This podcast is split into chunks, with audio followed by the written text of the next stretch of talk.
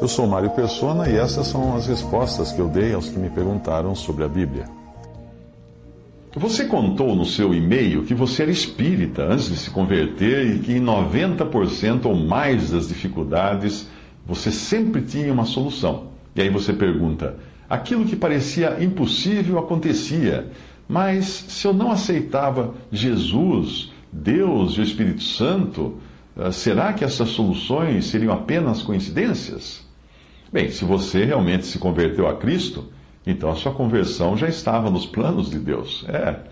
Ainda que 100% dos seus problemas desta vida fossem sempre resolvidos de forma providencial, isso não teria valor algum, valor algum se o juízo e o lago de fogo estivessem diante de você como sua porção eterna, no caso de você continuar inconverso. Considerando a sua linha de raciocínio, talvez seja interessante você indagar de si mesmo se realmente se converteu ao Salvador ou você se converteu ao provedor de necessidades. É.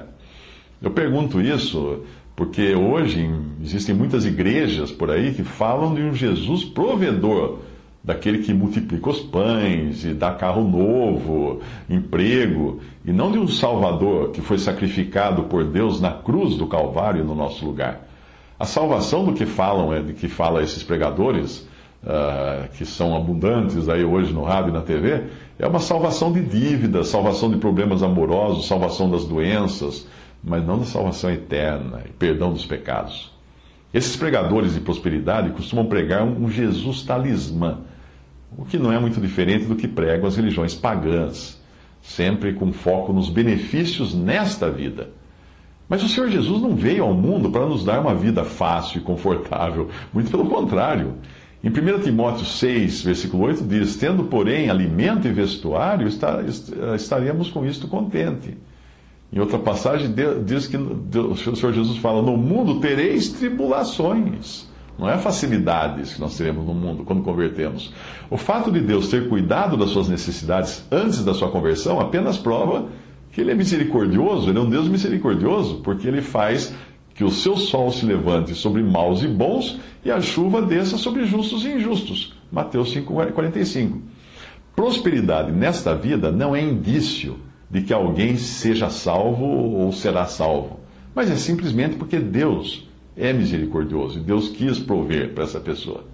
Antes de qualquer coisa, você deve crer em Jesus para ter todos os seus pecados perdoados e receber gratuitamente a vida eterna. É essa é a mensagem do Evangelho.